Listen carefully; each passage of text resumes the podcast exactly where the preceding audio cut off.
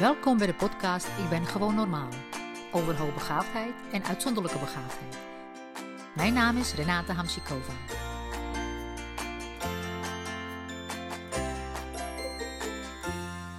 Welkom alweer bij de derde podcast met uh, Fleur Terpstra, onderwijsjurist, over hoogbegaafdheid. En onderwijs aan hoogbegaafde kinderen. En vandaag hebben we het onderwerp uh, ouder als advocaat omdat je niet altijd Fleur hoeft in te huren. En, uh, en uh, je hebt niet altijd een advocaat of jurist nodig. Maar je bent zelf als ouder uh, vaak wel bezig met gesprekken om, nou ja, om eigenlijk rechten voor je kind te, te, te, verdedigen. En daar zijn bepaalde dingen voor nodig. Voornamelijk, denk ik wel, kalm blijven, opstellen wat je wil bereiken, een lijstje maken en dan ervoor gaan, denk ik.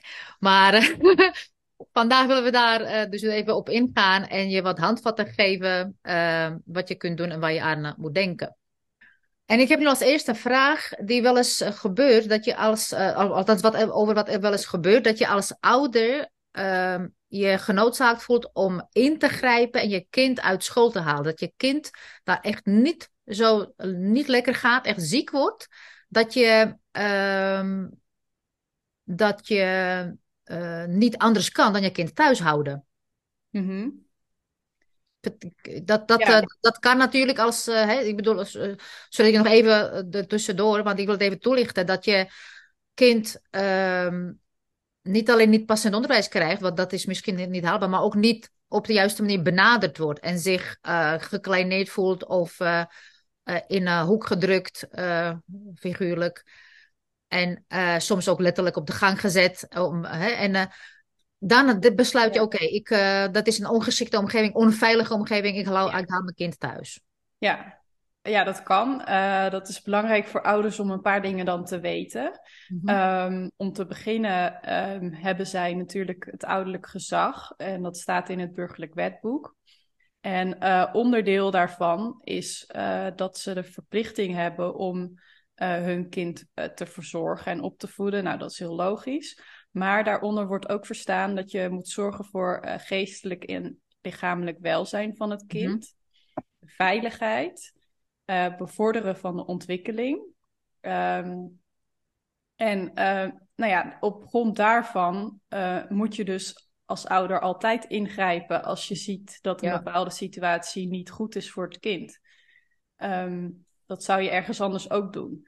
Um, wat het wel wat complexer maakt, is de leerplichtwet, denk ik. Nou, dat is dat wat denk ik steeds op die achterhoofd ja, speelt. Ja, dat is wel logisch. Um, maar uh, de leerplichtwet is natuurlijk met een bepaald doel geschreven. Niet om kinderen uh, trauma's te bezorgen nee. en uh, ziek te maken. Uh, oorspronkelijk is het natuurlijk geschreven om kinderarbeid tegen te gaan. Ja. En, uh, ja, en omdat we het belangrijk vinden dat kinderen onderwijs krijgen. Uh, maar ja, de ouder moet zelf dus een afweging maken welke van de twee eigenlijk het zwaarst weegt. Ja. En zolang je dat goed kunt onderbouwen en uitleggen, dan ja, dan maak je eigenlijk altijd een goede beslissing. Je doen, ja. Je moet altijd ja. voor, je kind, voor je kind zijn ja. en beslissen. Ja. Ja. ja, dus ze moet niet uit angst eigenlijk gaan, uh, gaan kiezen, maar echt gewoon heel goed kijken van... Vanuit je hart. Ja, wat is er aan de hand? En wat Als je hart breekt, uh, niet doen. Nee. Nee. Nee. En ja, uh, de, de kanttekening is misschien wel van het zal nooit helemaal uh, perfect gaan. Uh, dus wees ook niet te bang dat het, Zo is het helemaal slecht is voor het kind. Maar ja, als het echt ja. niet gaat, zie je dat echt snel genoeg. Zie je dat heel goed, ja. Ja. Ja, ja. Dus gewoon doen en, en later onderbouwen en kijken wat, hoe verder. Ja.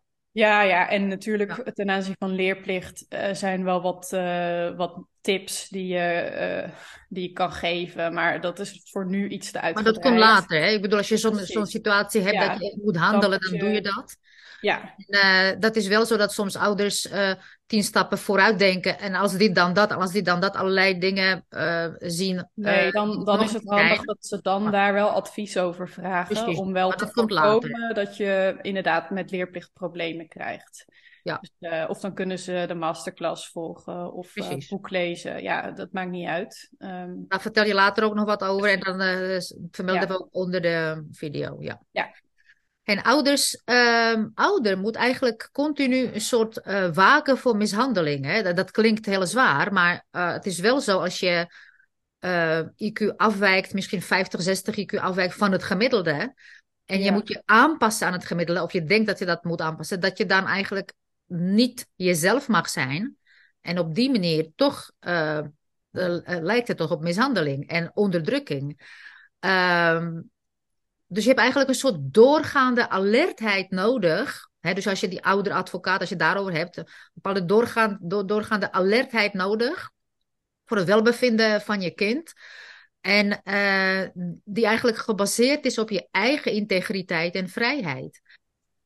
Uh, ja, uh, ik, ik zie het eigenlijk zelf zo van uh, wetgeving is maar een middel natuurlijk. En dat hm. hebben wij ooit bedacht. En dat is ook gebaseerd op bepaalde waarden die, als het goed is, in ons allemaal zitten. Hè? Van Precies, ja. niet, niet, doden en niet stelen. En nou ja, iedereen gelijk behandelen en iedereen zien voor Precies. Hè, ja, dus als je inderdaad wel bewust bent van... Um, um, ja, je eigen kernwaarden, dan, en je zou heel goed afgestemd zijn daarop, dan weet je denk ik eigenlijk al wat het beste is in een bepaalde situatie.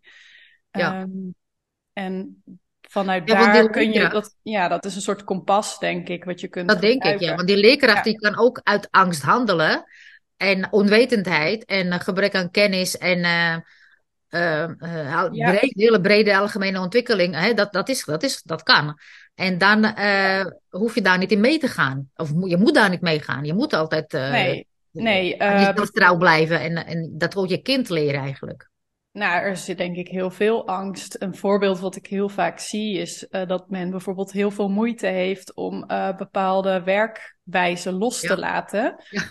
omdat men bang is dat ze dan niet weten hoe het met het kind gaat. Of dat de inspectie er iets van vindt. Terwijl het gewoon mogelijk is. Alleen ja, ze moeten daarvoor even hun gebruikelijke manier om controle te houden loslaten. Ja. Nou, en die controle is er alleen maar door, uit angst. Als je niet bang bent ergens voor, hoef je niet iets te controleren. Nee, nee. Dus uh, ja. En vaak heeft het niet eens te maken, uh, vind ik, met het onderwijs zelf of het kind zelf, maar met hun persoonlijke angsten en overtuigingen. En dat moeten ouders ook beseffen. De leerkracht is een mens met zijn persoonlijke trauma's, overtuigingen, opvoedingen, uh, hokjes denken, al die, al die dingen die je dan meeneemt naar je professie als leerkracht. En dat is er doorheen te zien. En natuurlijk behandel je de leerkracht met respect, maar toch volg je je, je eigen integriteit, je hart en kiest wat goed voor, je, voor jou is en voor het kind op dat moment. Ja, ja, en ik zou zelf wel durven stellen, daar maak ik misschien niet veel vrienden mee, maar dat best wel veel mensen het onderwijs ingaan, echt vanuit die persoonlijke um, overtuigingen. En daar, zich daar onvoldoende bewust ook van zijn, waardoor ze eigenlijk uh, met de beste bedoelingen ook best wel veel schade kunnen aanrichten.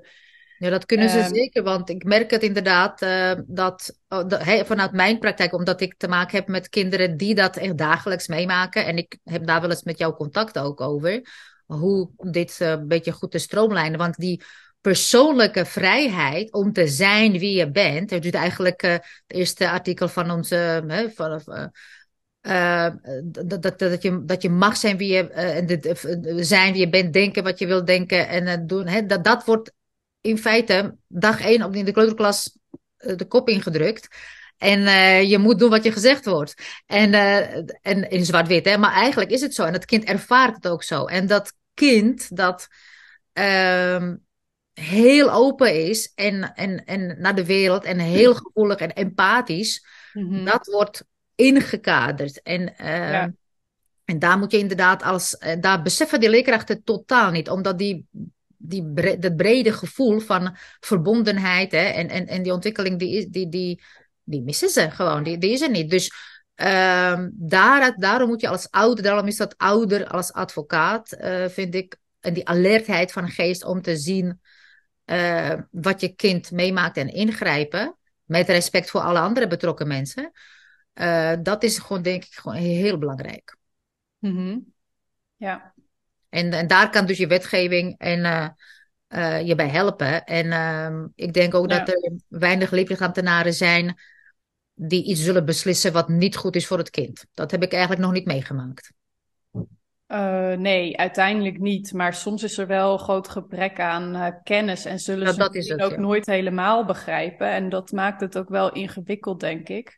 Uh, je kan dus wel goed waken voor de rechten van je kind. Ja. maar ehm of, het, of je ooit elkaar echt zult begrijpen, dat is echt per persoon verschillend, denk ik. Wie je dat is ook niet per se het doel, denk ik. Uh, nee, maar dat maakt het soms wel moeilijk, want dan, ja, dan kom je niet helemaal uh, op één lijn. Dus dan uh, betekent Maar het als je dat, ik denk, is het niet zoals je dat aan- op, bij de feiten houdt? Hè, dus echt feitelijk, ook- dat, het, dat, het, dat die, die basiswaarden waar je het net over had ook, dat die, dat zijn, dat zijn, dat zijn in feite feiten. En dat zijn, dat zijn leidraden die, eh, die er zijn. Eh, Ja, maar ik, ik denk sommige mensen met een beperkter kader op iets, die dus moeilijk dingen los kunnen laten ja, dat heb je dan. woord, die zijn soms ook niet bereid om hele kleine dingen aan te passen. Dat klopt, ja. Dat, ja, Daar heb je wel mee te maken soms, ja. en dan krijg je gewoon te Ja. maken met, ja, zo doen we het nu eenmaal zo. En dat gebeurt best wel Ja. vaak. Dus ja. Ja. dan moeten ouders zich ook beseffen dat dat niet aan hun ligt. Nee, Maar dat is gewoon eh, omdat je dus te verschillend kijkt. ja, je kijkt anders. Ehm, maar soms gebeurt het wel hè, dat je als ouder echt helemaal hebt, laten weggummen. Hè? Dus Dat je, eh, dat je door al die overleggen, MDO's, al die mensen die, die zich met je kind bemoeien, je hebt het eigenlijk soort te ver laten gaan, waardoor je denkt van ja, ik ben echt zo uitgeput, ik ben er zo klaar mee. Ehm, dat de ouder zelf eigenlijk weer in zijn kracht moet komen en die rol van ouder als advocaat en mensenrechtenactivist voor zijn kind moet oppakken. Een soort. ehm, kan, kan eh, daar de wetgeving eh, steun eh, zijn? Of is dat steeds dat burgerlijk wetboek, artikel 247, is dat je enige soort belangrijkste houvast als ouder? Ehm, ja, dat is wel een belangrijke. Ehm, ook het belang van het kind, wat, dat, is, eh, dat volgt uit het eh, Verdrag voor de Rechten van het Kind, Hm. is heel belangrijk. En dat is ook in heel veel wetgeving eh, verwerkt. Mhm. Dus daar kan je ook wel houvast uit halen in die zin dat iedereen die beslissingen neemt over kinderen dat voorop moet stellen. En is dat, heeft het te maken met, die, met dat je recht hebt op, op, op je eigen ontwikkeling? Wat, heeft dat, wat, wat is het belangrijkste met dat verdrag? Ehm, nou ja, er zijn een aantal dingen wat wordt gezegd van dat is in het belang voor het kind. Eh, inderdaad, het belangrijkste in het onderwijs is wel het recht om je te kunnen ontwikkelen en Ja. eh, door te kunnen leren en spelen. Ja. Ehm, ja, dat is heel Dat zijn- breed ja, ja. en dat is dus wel een belangrijke. Ehm, ja, wat kan je verder bij van steun zijn? Eh, nou ja, gewoon de wetgeving over passend onderwijs. Die zegt echt wel duidelijke dingen. Dat je natuurlijk eh, betrokken moet worden bij het OPP.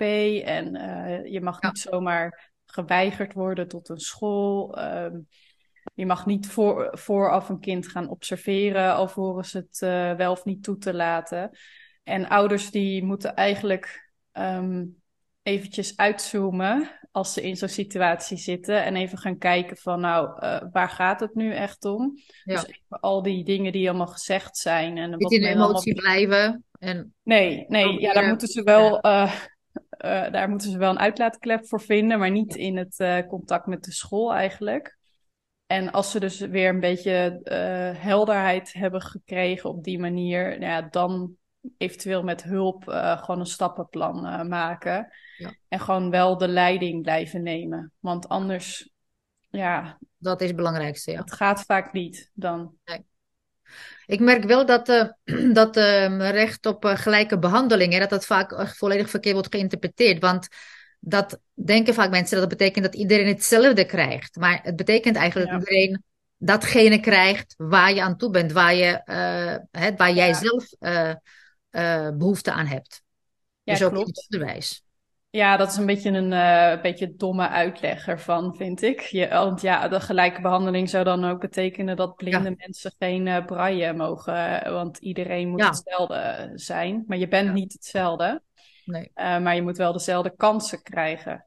Ja, dat is, dat is iets anders. ja. Maar die wet, het hele gelijke, dus in de interpretatie van de gelijke kansen, ja. Uh, daar heb je misschien als ouder ook iets aan, of niet? Als je, uh... Uh, ja, je hebt inderdaad de gelijke behandelingswetgeving. Die zegt dat als je een handicap of chronische ziekte hebt, dat je mhm. dan recht hebt op aanpassingen.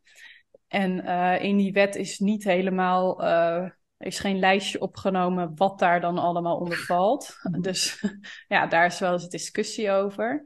In ieder geval valt bijvoorbeeld uh, uh, dyslexie eronder, dyscalculie, uh, nou ja, alle DSM-aandoeningen geloof ik wel. van hoogbegaafdheid vinden ze tot nu toe nog van niet. terwijl ja, als hoogbegaafde je ook wel aanpassingen nodig hebt om net als anderen mee te kunnen doen. Um, maar ehm, ja, de ouder kan dat wel gebruiken, ook al uh, heeft het College voor de Rechten van de Mens anders geoordeeld. Maar eh, in elk geval kun je uh, vragen om doeltreffende aanpassingen. En dan, ja. dan ja, moet de school kijken of ze dat kunnen bieden.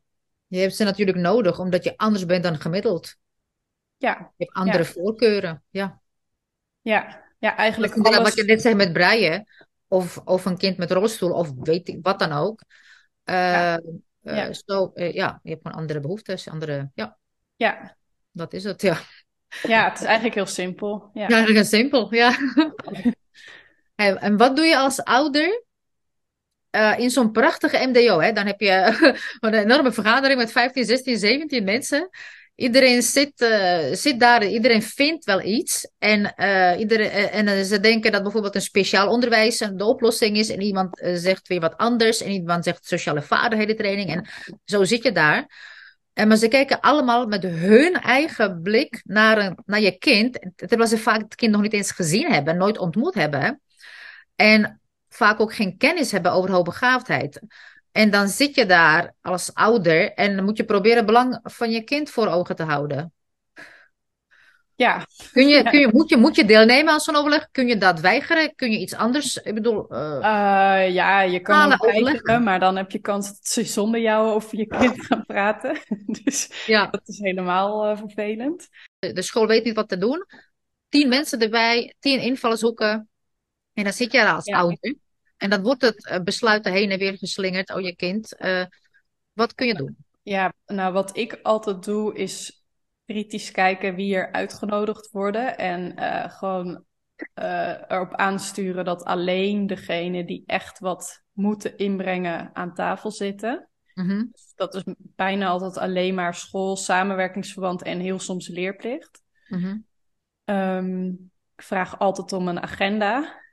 Want gewoon maar gaan zitten en praten, dat uh, is zonde ja. van iedereen's tijd.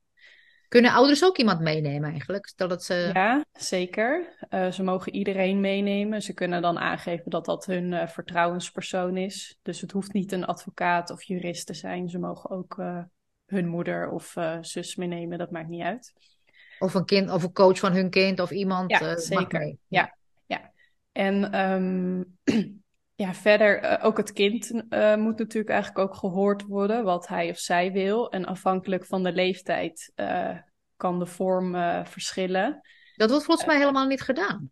Nee, dat, dat is best wel gek inderdaad. Want dat is wel een van de rechten van het kind om ook gehoord te worden als het ja. beslissingen om hem of haar betreft. Um, dus ja, ja, dat is wel belangrijk. En um, Natuurlijk wil je niet dat het kind in uh, moeilijke discussies allemaal alles meekrijgt. Dat kan Met 15 ook, uh, onbekende mensen in de ja. zaal zit of zo. Nee. Nee. nee. Uh, dus ja, dat is ook iets om over na te denken.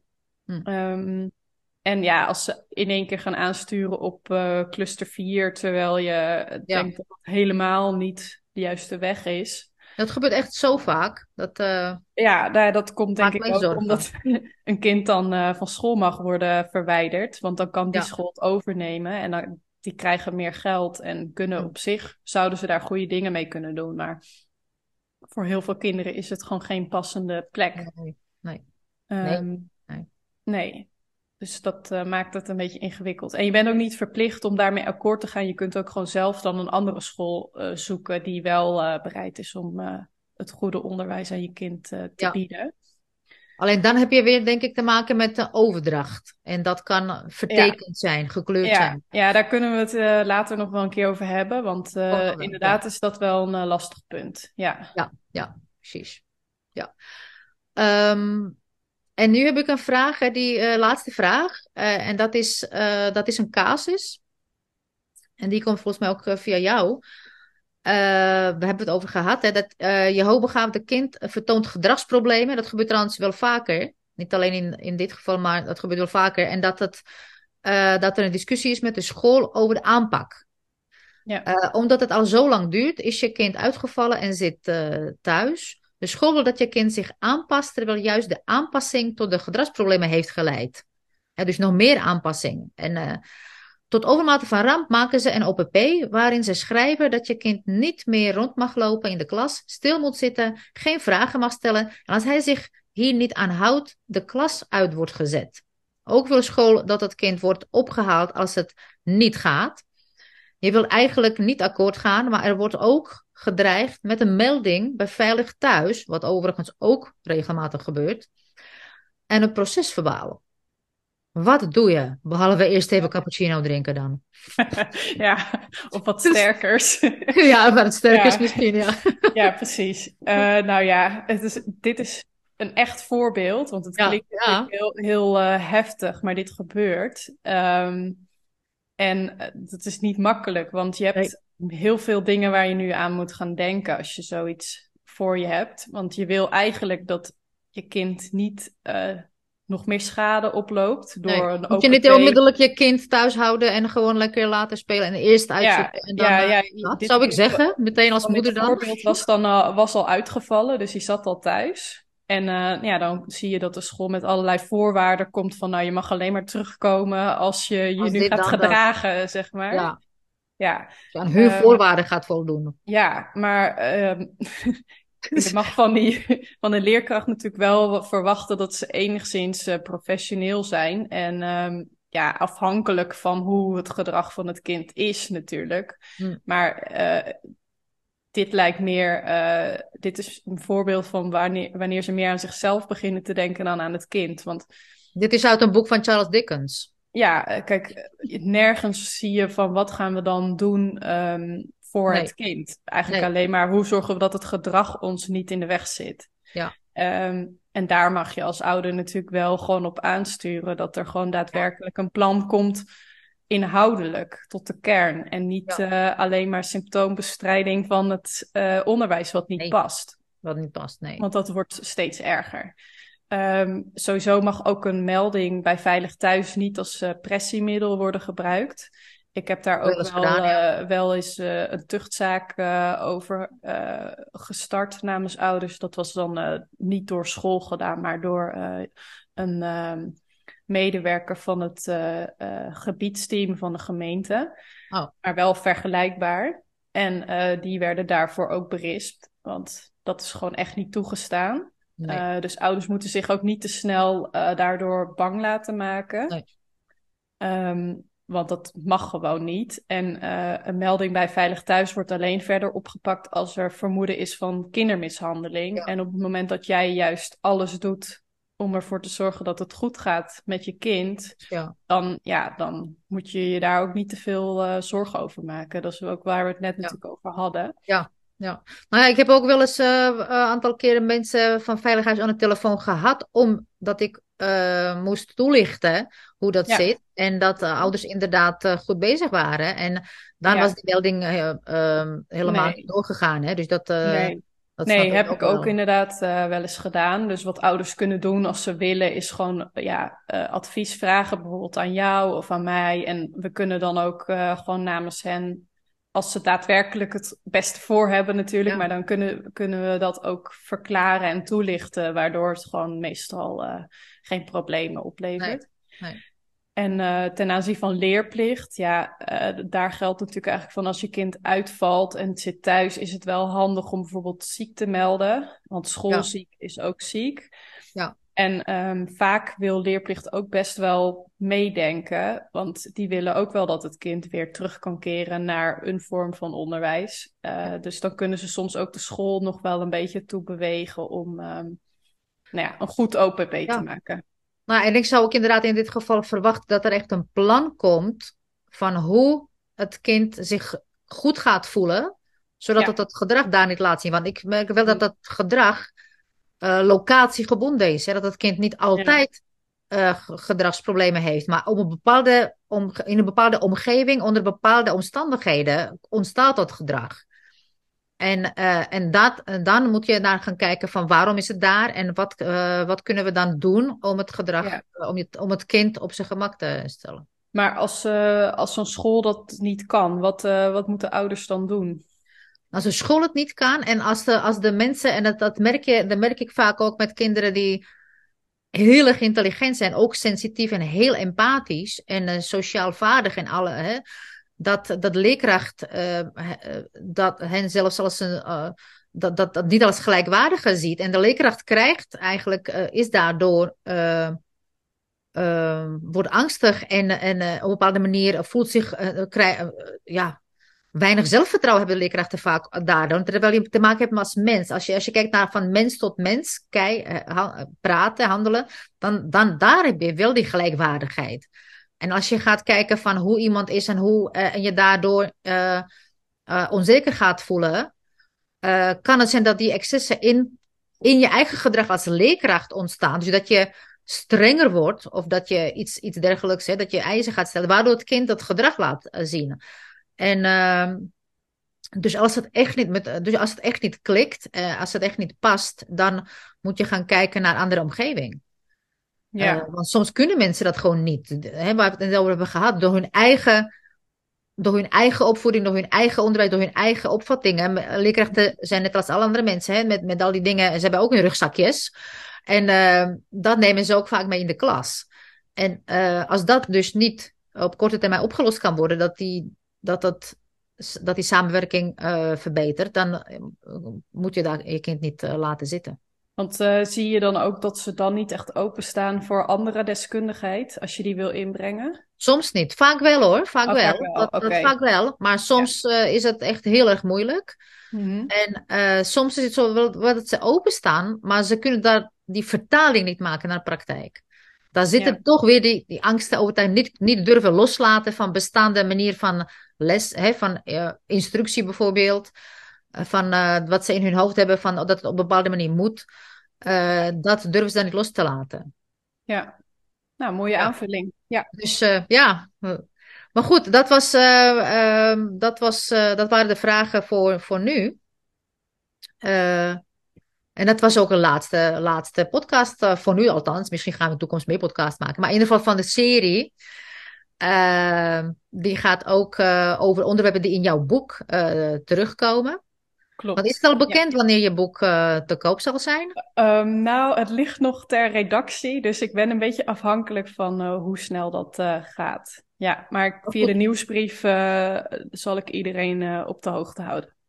Als mensen via jouw website zich aanmelden op nieuwsbrief, dan kunnen ze sowieso alle nieuws dan, krijgen. Klopt. Ja, en ook, ook nieuws over masterclasses, want die van 7 februari is er, er komt eraan. Maar als je dit na 7 februari luistert, uh, dan heb je natuurlijk niet pech, want er komt een, ooit een keer weer een nieuwe komen wel weer nieuwe, er ja, gaan weer nieuwe dingen komen. Ja, precies. Ja. ja.